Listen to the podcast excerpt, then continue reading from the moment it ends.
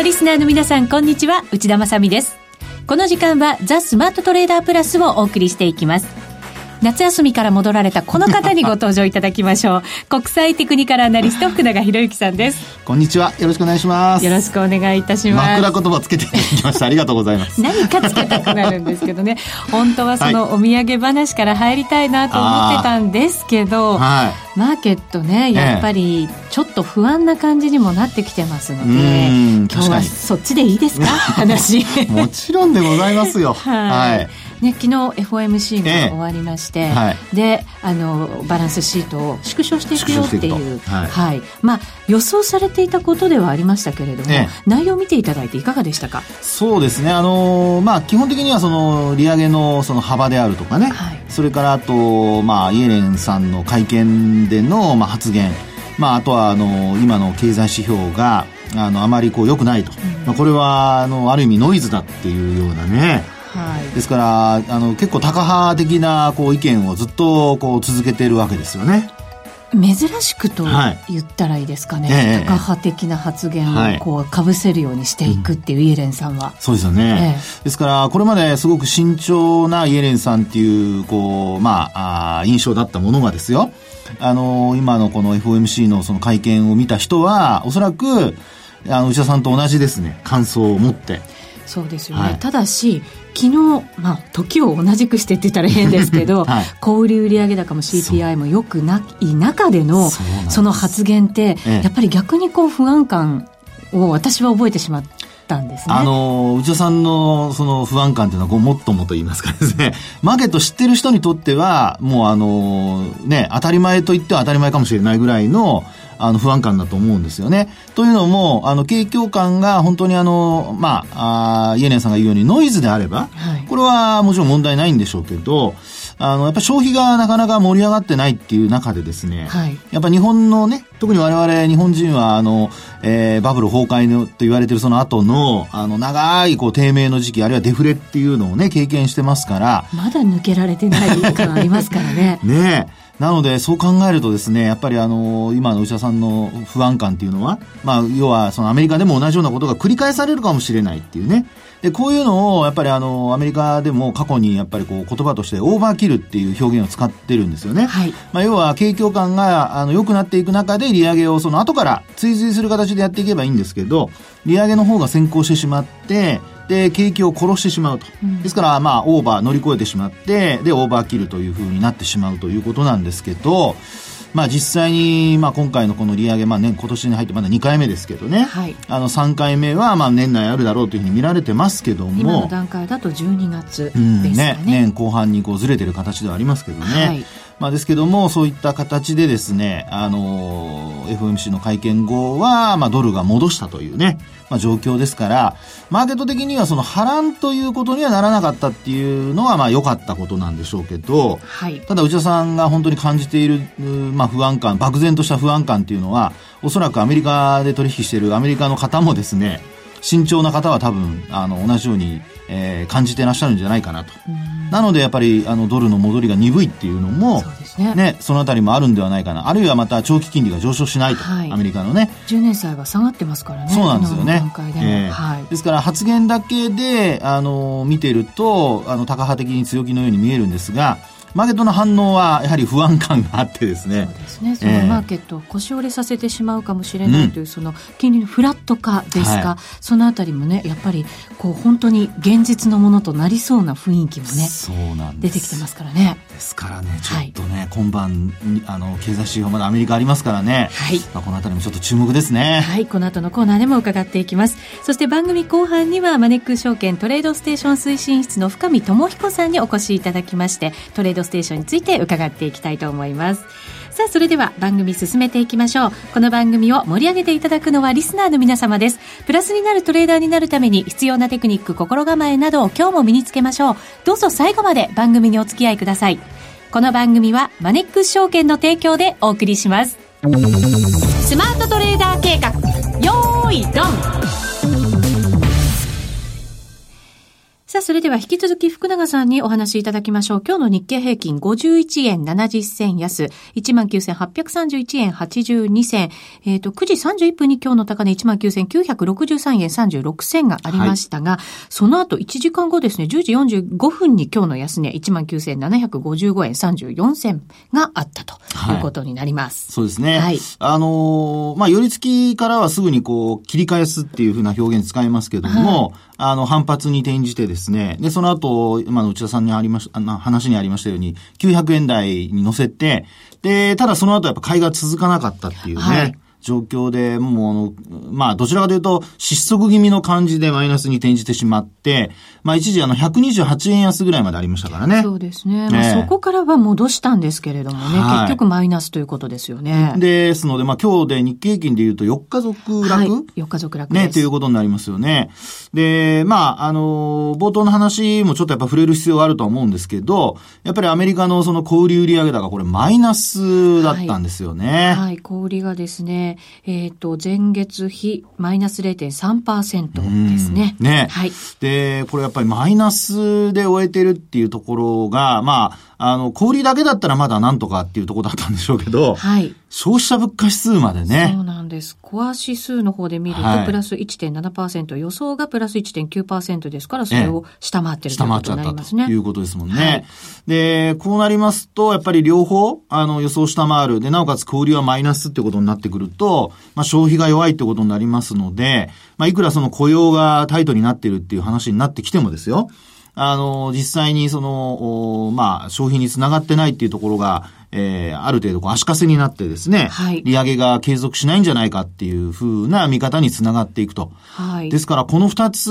まあ、立て続けに発表された後のドル円っていうのが、108円後半まで突っ込みました。ね突っ込みましたよね。はい、ですので、そういう、あの、まあ、為替市場の反応を見るとですね、もうあの、ここで、えー、まあ、利上げというのが遠のいて、で、実際に、まあ、その後のその流れからするとですよ、あの、まあ、FOMC、実際にはまあ、結果的には、あの、えー、ドル円戻す流れにはなりましたけど、はい、これあの4月の17日につけた108円の103、あ、13銭ぐらいですかね。はい。108円の。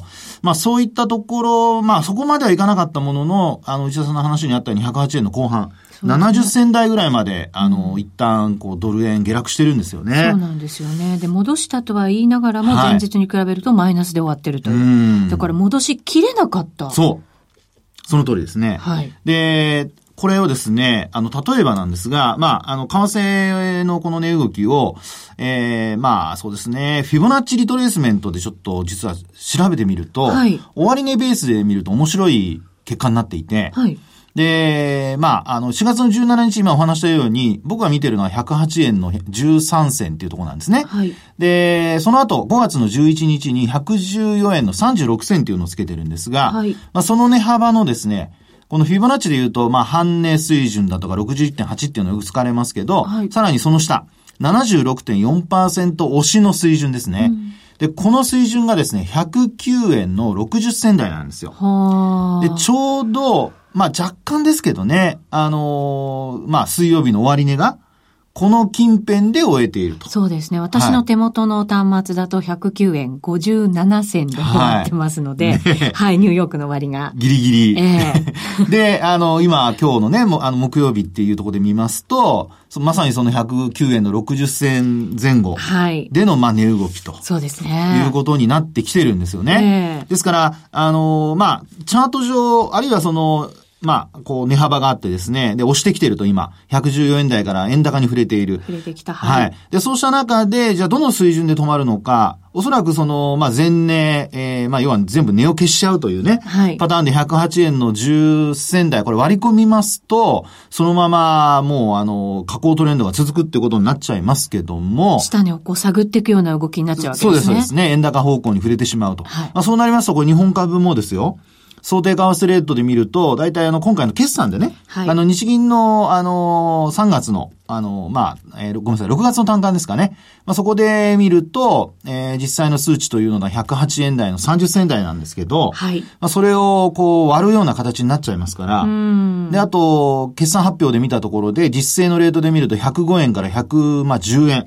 ありましたね、110円ってところも。ね、ですから、あの、今のこの水準割り込んでいくとですよ、あの、ドル円、まあ、特に108円割ると、日経平均株価、まあ、業績で今まだ、あの、EPS1400 円維持してますけど、はい、まあこれが、あこう減少するというね、あの、100、1400円割り込んじゃうというような流れがちょっと予測されるってことになっちゃうわけですよね。そうすると株価も上がりづらい、はい、もしくは下押しするということになりますね。で、それがやっぱり内田さんの冒頭の話にあったようにですね、あの、漠然とした不安感。あの、要はそこまで行かなければ、あの、おそらくおしめになるんだとは思うんですけど、その今お話したような為替の水準108円の前半までもし行く、あるいは割り込むっていうことになるとですね、えー、為替市場ではもう円高っていうことで、さあドル売れっていうね、あの、流れができてしまうのと、はい、あの、業績に対する不安感が出てきて、日経平均株価は、まあ、下落に向かって、うん、で、なおかつ、その、まあ、日銀の ETF 買いですね。まあ、これに関しても、業績が悪化するというような形になってくると、これはやっぱりなかなか効かなくなってきますんでね。はい。なので、まあ、そう考えるとですね、やっぱり今のこの為替水準というのを、まあ、どれだけこう守れるか、まあ、それが本当にマーケットが崩れるか崩れないかの大きなまあ、あの、本当に注目ポイントっていうことになってくるんじゃないかと思うんですよね。もともと福永さんは、はい、ドル円に関しては、下方向で考えていらっしゃいましたよね。はい。で、もしかしたらその108円台の安値も下回っていく可能性すら、はい。おっしゃってたわけですけど、ねえええ、昨日のイエレンさんの会見を聞いて、はい、福永さん自身は、それを見方を変えようっていう気にはやっぱりならなかったんですか？あの、一応ですね、あの、話を聞いて、まあ、それとあと、まあ、内容ですよね。それを聞くとですよ、あとあの、バランスシートの縮小ね。はい。まあ、これなんかを考えると、あの、今のこの水準での揉み合いということから、この108円を割るためにはですね、うん相当やっぱりこうなんて言うんでしょう、あの、アメリカの景況感が悪くなって、利上げがそのままできない。はい。っていう風な流れにならないと、あの、まあ、次のね、イエネンさんの後っていうところも、まあ、もっと先を考えるとありますけど、ですけども、そういったところをこう狙って、まあ、いわゆるその投機筋っていう人たちが、売りに回るかどうかですね。仕掛け的に。そうです、そうです、そうです。ね。なので、そういう意味では、やっぱり今後出てくる、あの、経済指標がどうなるかによって変わってくると思うんですけど、はい、まあ一応、その、まあ自分の考えとしてはですよ、あの、先ほどのその、イエネンさんの会見の中身あるいは反応をね、えー、見ている限りでは、やっぱりちょっと強気を維持さ、あの、維持しているというか強気のスタンスを崩してないので、えー、108円割るのはちょっと難しいんじゃないかなと。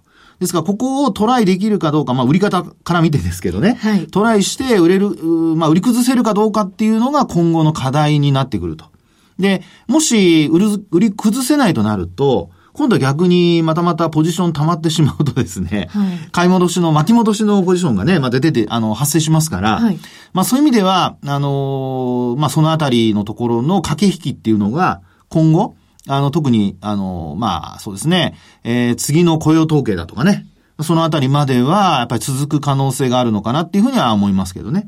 はい。もやもや感ありますね。ありますね。結局ね。ええー、ですから、まあ、ただまあ、あの、流れとしては昨日のその小売あるいは消費者消費者物価指数のあの反応を見て円高に触れたところからの戻しっていうところで見ると、はい、やっぱりあのドル円はなかなか売りづらいというか、まあ、売り込みづらいっていうね、うん、売りづらいというよりも売り込みづらいっていう、まあ、そういうふうな反応なんじゃないかなっていうふうには思われますけどね。なるほど。経済指標悪かったけれども、はい、今は売り込みづらい環境にはなってると、うん、そうですね。いうことなんですね。ですから目先的には本当にもう今お話している108円の77銭っていうのが昨日の、まあ、安値ですけど、はい、これをまず割り込むか割り込まないかっていうのが、もうあの、最大のやっぱ関心事ってことになるんじゃないですかね。ですから今晩、あの、ニューヨーク連銀の製造業景況指数だとか、はい、それからあとフィラデルフィア連銀の製造業指数だとかですね。ともに日本時間で9時半、はい、はい、発表されます。発表されますよね。はい、で、あと、あの、新規失業保険申請件数もありますし、で、あと、鉱工業生産も 発表されるんですよね。設備稼働率もありますね。はい、そう考えると、本当今晩も盛りだくさんですけどね。うん、ね。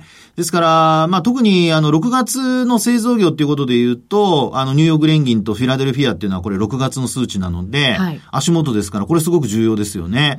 うん、で、あととさらには、あの、6月、これ、NAHB の住宅市場指数っていうのも発表されますけど、はい、まあ、これも確か6月のデータだったと思いますので、足元の。なので、まあ、この3つ、まあ、要は、その、消費者物価指数だとか、小売の売上高が弱い中で、えー、製造業どれだけ頑張ってるのかっていうところが、あの、足元で確認できるかどうかですね。で、ちなみに、あの、予想は、一応前月が、あの、ニューヨーク連銀も、あの、フィラデル、あ、ニューヨーク連銀がマイナスで、はい。で、フィラデルフィアの方は若干良かったんですよ。はい、そうでした、ね、はい。あの、プラスの38.8とかっていうポイントだったんですけども、うん、はい。まあ、この辺、あの、えー、ニューヨーク連銀の方はプラス予想。で、あと、フィラデルフィアの方は、まあ、若干その38.8を下回る予想。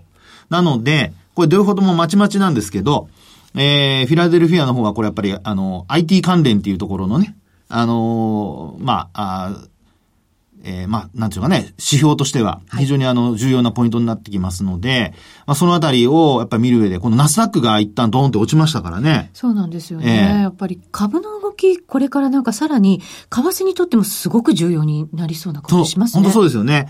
ですから、日本株は、あの、まあ、なかなかキャッチアップできなかったところが2万円に乗せてきたっていうところで、安心感が出たんですけど、まあ、ちょっと時間がかかりすぎてですね、はい、投資家の方の気分がなんか盛り上がらないという状況ですからね。ここからぐっと持ち上げようとしてる感じにはなんかこう感じないですよね。うん、そうですよね。ちょっと皆さんの中でもやっぱりもやもや感というか不安感というか。はい、ね、もう本当にですから漠然とした不安感、もやもや感がやっぱりなかなかその買いを、積極的な買いを入れられないというですね、まあ、そういう状況につながってると思いますので、はい、まあ、そのあたりが今晩、まあ、あの、不安感がさらに増幅されるのか、うん、あるいはですよ、ちょっとまた元気になるのかね。はい。あの、さっきお話したように、為替水準そこを割り込むのかどうかっていうところで重要なポイントになってくるのと、あとは日経平均株価、今日持ち直してますけど、先物で、えー、19,710円ですかね。あ、そうですか。はい。これが、あの、昨日の安値ですから、えー、これ225の先物ここを割り込むようなことになりますと、まあ、もうちょっとまた下落幅が広がるっていうことも考えられますので、まあ、そのあたりちょっと夜間の間はね、ね両方ちょっと合わせてみるっていうのが、必要なんじゃないかなというふうには思いますけどね。結局海外をね、恐る恐る見ていくっていう、なんかそういう日がまだまだ続きそうな、そうです。でもね、感性、内田さんのようにあの、不安に思う感性っていうのは非常に重要なことなので、これはぜひあの皆さんも大切にしてほしいと思います。いやいやそれでね、はい、見誤ってしまうと困りますのでね。まあ、過度に臆病になるといけませんけどね。はい、そうですね。はい。はい。以上、スマートトレーダー計画、用意ドンでした。日本株投資をお楽しみの皆様。今、新大統領が誕生し、注目のアメリカへ投資してみませんか？米国株に興味はあるけど、英語だし、知らない企業も多いし、なんだか難しそうだなと思っている方。実はそうではありません。米国株は1株から購入可能。株価は100ドル以下の銘柄が多く、1万円もあれば、あなたもアメリカ企業の株主に。少額から投資でき、始めやすいのが米国株の特徴なんです。多くの企業では配当は3ヶ月ごとに支払われ、配当金をもらえる楽しみがたくさん。最近は日本でもサービス展開しているアメリカ企業が増えており、日本人にも身近になったことで、米国株投資を始める方が増えています。マネックス証券の米国株取引サービスはお得がたくさん。手数料は業界最安水準。特定口座にも対応。取扱銘柄数はオンライン業界最多の3000銘柄超。さらにさらに、米国株を初めてお取引されるお客様には、最初の20日間限定で、取引手数料を最大3万円までキャッシュバック。米国株なら、マネックス証券。今すぐ、マネックス証券、米国株で検索。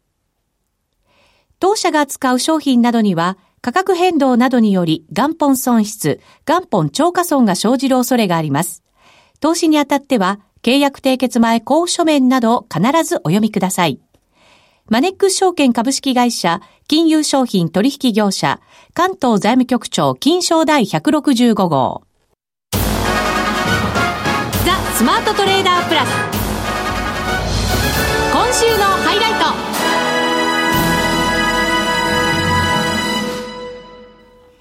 ささあ、それではご紹介しましょう。マネックス証券トレードステーション推進室、深見智彦さんです。こんにちは。こんにちは。よろしくお願いいたします。よろしくお願いいたします。よろしくお願いします。さて、これまででも番組の中ではトレードステーションについては、はい結構いろんな機能を取り上げてきましたよね。そうです。ね特に便利な機能たくさんありましたもんね。そうですよね。はでもさらにまだまだ新しい機能であるとかサービスであるとかはいっていうことは追加され続けてるんですね。はい、そうですね。で、これからもどんどんお客様のご意見とか、ご要望をお聞きしながら追加していこうかなというふうに考えています。はい。あの、SNS も結構活用されて、今お客様サポートの方も充実させてますよね。はい、そうなんです。あの、まあ、サービスを開始したのが、まあ、昨年8月からなんですけど、まあ、本格的に開始し年1年、もうすぐですね。ねはい、ようやくですね。で、まあ、もちろんその通常のウェブサイトで、まあ、いろいろご案内とかは出すんですけど、はいそれだけじゃなくて、やっぱりせ SNS 経由でのその情報配信っていうのにも結構力を入れていた、あの入れさせてもらってます。それはやっぱりトレーダーの方々がそれを使ってこう発信されるものを必要としてるっていう、一番使ってるツールだっていうことなんですよね、きっとね。はい。まさにおっしゃる通りで、特にまあツイッターというのは本当にあのトレーダーの方につととってはもう多分不可欠なツールとして、はい多分結構みんな見てらっしゃる方っていうのは非常に多いのかなというふうに思っています。はい。はいえープラス今度は Facebook のアカウントも新設されるということですね。あ、はい、あの、もう、あの、新設はしてまして、はい、そうですね。そうなんですね。はい。まあ、今月したばっかりなんですけども、ほやほやです、ね。ほやほや。ほやそうすると、じゃあトレードステーションの情報発信に関しては、えっ、と、ツイッターもあるし、LINE もありますよね。LINE もあります。はい。でそうですね、えっ、と、Facebook も加わって、その3つではい。一番使いやすいものを使って、はい。皆さん情報を得ていただけるということになったわけですね。はい、そうなんです。はい。なので、まあ、Facebook、まあ、アカウント持ってらっしゃる方、まあ、非常に多いとは思うんですけれども、もしまだ、あの、ご存知ない方がいらっしゃったら、まあ、ぜひ、あの、Facebook 内で、トレードステーションっていうふうに検索していただければなと、ははいわかりってます。ました。お友達申請しちゃっていいんですか、あ、もう、ぜひ、ぜひ、ぜひ、お願いいたします、ね。はい。お友達になってくれるんですかっていいと思う。いいのかなさてさて、そのはいトレードステーションに関しても、はいあの、夏に向けて新たな機能が追加されるというふうに伺いましたが。はい、そうなんです。はい。で、あのーまあ、そのさ、その今の SNS っていうお話にも絡むんですけど、はいえっ、と、近日中に、まあ、今、二つ、えっ、と、トレードステーションの中で使えるアプリっていうのをはい。提供予定がありまして、二つ。はい。でそのうちの一つが、あの、SNS ビューアーっていう、まあ、あの、はい、その名の通りなんですけれども、SNS が見られる。見られる。まあ、もちろん単に見られるだけではなくてですね。はい。まあ、あの、簡単に言いますと、あの、まあ、要はツイッターのアカウント、まあ、お持ちの場合は、そのツイッターアカウントと連携して、まあ、トレードステーションでいろいろできますよっていうのが、まあ、あの、はい。結構そのトレードするときって、はい。今ツイッターはい。見てないっていう方って少なくなってきてるような気がするんですね。あはい。そうですね。情報ね、ええレベルも必要ですから。おっしゃる通りです。そうするとトレードステーション立ち上げると、そのツイッターまでそこでなんかこう活用しながらっていうことを、はい。今まで両方広げてたものが一個で済むとかっていう、そういうイメージでもいいんですかね。あおっしゃる通りです。はい。で、あの、まあ、何ができるかっていう話なんですけれども、はい。まあ、まずトレードステーション内でその SNS ビューアーというのを起動させますと、まあ、もちろん画面内にそのツイート、フォローしてるアカウントのツイート内容っていうのが見られるっていうのはもちろんなんですけども、はい。それだけじゃなくてそのツイート内容に、あの、まあ、銘柄コードとかが含まれている場合は、その、まあ、えっ、と、その銘柄コードを、まあ、銘柄コードの該当する銘柄を表示して、そこから要は発注画面であったりだとか、チャート画面だとかっていうのに連携させることができる。いいですね。ありがとうございます。まあそうですよね。ねえ、そこまでできちゃうようになるんですね。はい、あの、そういうふうに開発をいたしまして。コード番号入れなくていいんですよ。はい。慌ててる時にねあそうですね。打ち間違ったりとか、5と6打ち間違っちゃちゃった。あ。僕の口がま回ってないですね。福永さんがお間違いそうそう、僕がお間違いでしたね。まあでも、指もね、こう、打ち間違いしちゃうこともあります。本当そう結構ね。ツイッター見てると、今日もご発注してしまったみたいなね、コメントが書かれてたりするんですよ、よくね。ありますよね。だからそういうのも、だから、防ぐことができるし、いち早くそれをゲットすることができる、発注までつなげることができるっていうことなんではい。す。ね。。本当欠かせませんからね。ね今本当そうですね。情報って本当にもうタイムイズマネーですからね。はい。で、あとまあその今の発注のお話もそうなんですけど、はい。あの、それだけじゃなくて、その、まあ当然その、なんていうんですかね、その時々でこう、盛り上がってるキーワードとか、そういうのがあると思うんですけども、あると思います。それをまあ、あの、お客様ご自身でまあ、キーワード登録しておくと、まあ、そのキーワードを含むツイートっていうのを、あまあ、アラートで表示するですとか、はあ例えばだからトランプとか入れれそうそうまさば、にそ そのトランプ関連みたいなものとかのツイートがギュッとそこに集まってくると。まあ FOMC とか、まあ今そういうのでもいいんですけれども、はい。まあその時々のキーワードをお客様ご自身で登録できると。あ、自分でもそのキーワードどんどん登録していくこともできるんですね。そうですね。まあ、まあ、といっても、その、まあ、もちろん最初のうち、こう、さいまああの、登録をこう、すぐにこう、やるかどうかっていうのもあると思うので、はいまあ、あの、リリース時点では、あの、あらかじめ我々の方で、その、えっ、と、まあ、ホットワードと、まあ、我々呼んでるんですけれども、そういうものをある程度、こう、登録しておいて、まあ、それを使っていただきながら、まあ、これも必要だなっていうのを、こう、随時追加していただくっていうふうに使っていただければな、というふうにどん。どんね、なんか自分仕様に、またバージョンアップしていくということになりますよね。カスタマイズがね、できるというのは本当にありがたいですよね。うん SNS も含めてですからね。ね、本当そうですね。はい。えーそしてもう一つアプリがあるんですよね。あそうです、そうです。ははいい。で、こちらがですね、あの、まあ、簡単発注アプリと申しまして、簡単発注アプリ。はい。もうこちらの、まあ、な名前通りなんで、あんまりそう説明することが、まあ、ないといえばないんですけれども。簡単に発注できるアプリはい、おっしゃる通り。まさに、はい。それでまあ。そのまんまってねそのまんまっていうわけで。と聞くと、はい今の発注の仕方が難しいのかなって思っちゃうんですけど、どうなんですか？そうなんです。あので、え実はそういう意見も結構、あの、時々いただきまして、ええ。まあ、あの、やっぱりトレードステーションってあの、まあ、我々ご案内している通り、その、まあ、発注スピードが速いとかですね、あと、まあ、トレーリングストップ注文だとか、まあ、そういう、こう、いろんな注文ができるっていうので、まあ、興味持っていただいて、あの、使ってみようかなって思われるんですけど、なんかちょっと、今まで使ってたツールとちょっと違うなっていうと、やっぱりちょっとハードルとして高いなっていうふうに思う、まあ、そういうご意見も、まあ。ザラバとかでね、やっぱり判断力とか、そのスピードとかがはい、やっぱり命だったりするときに、はい。新しいものってなかなかこう入れづらかったりするんですよね、正直ね。そうなんです。慣れですけどね。そうなんです。慣れちゃえば簡単なんですけどね。なんです。はい。で、まあ、その慣れていただくためにですね、うん。まずはその、まあ、あの、ちもう上からもう順番に、こう、必要な項目を入力していっていただければ、もうそのまま発注がいけるという、まあ、そういう本当に画面を作りました。ある意味なんかナビゲートしてもらうみたいな感じのイメージですよね。そうするとじゃあ、ご発注とかも、はい。まあなさそうだし、難しいと思って、やっぱ使うのやめとこうって思うこともなさそうだし。というふうに、はい。そうですね。で、なので、あとはその、えっと、発注をするときに、はい。まあ、あの、なんていうか、あんまりこう、使わない項目とかっていうのも、まあ、いろんな条件指定できるんですけど、トレードステーションの場合。はい。まあ、いらないなって思えば、それをまあ、非表示にしたりですとか、はい。あと、まあ、その入力の、その初期値ですね。まあ、例えば、指値とか、成り行きとか、まあ、そういったものも登録をしておけるので、もう要は、決まったパターンで発注するっていう方には、はい。まあ、割と多分、どんどん使いやすくしていけるアプリになってるかな。さらにスピードがアップしますね。そうだと思います。はい。同じパターンでねねゆあの、発注される方はだと思います。なので、まあ、その、発注スピードをこう、よりこう、活用していくために、まあ、はい使っていただけるツールなのかなと。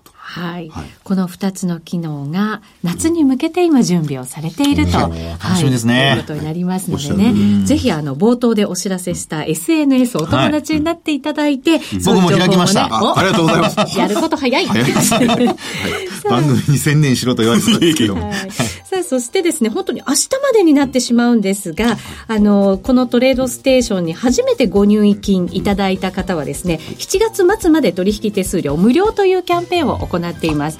はい。もう口座作ってあるんだけど、まだちょっと試してないんだよねっていう方はですね、はい明日までに入金していただけると、はい、お得にね、はいなりますよね。はいぜひご活用いただきたいと思います。はい今日は深見さんにお越しいただきました。ありがとうございました。ありがとうございましたさあ、お別れのお時間です。ここまでのお相手は、福永博之と、内田まさみでお送りしました。それでは皆さん、また来週また来週この番組はマネックス証券の提供でお送りしました。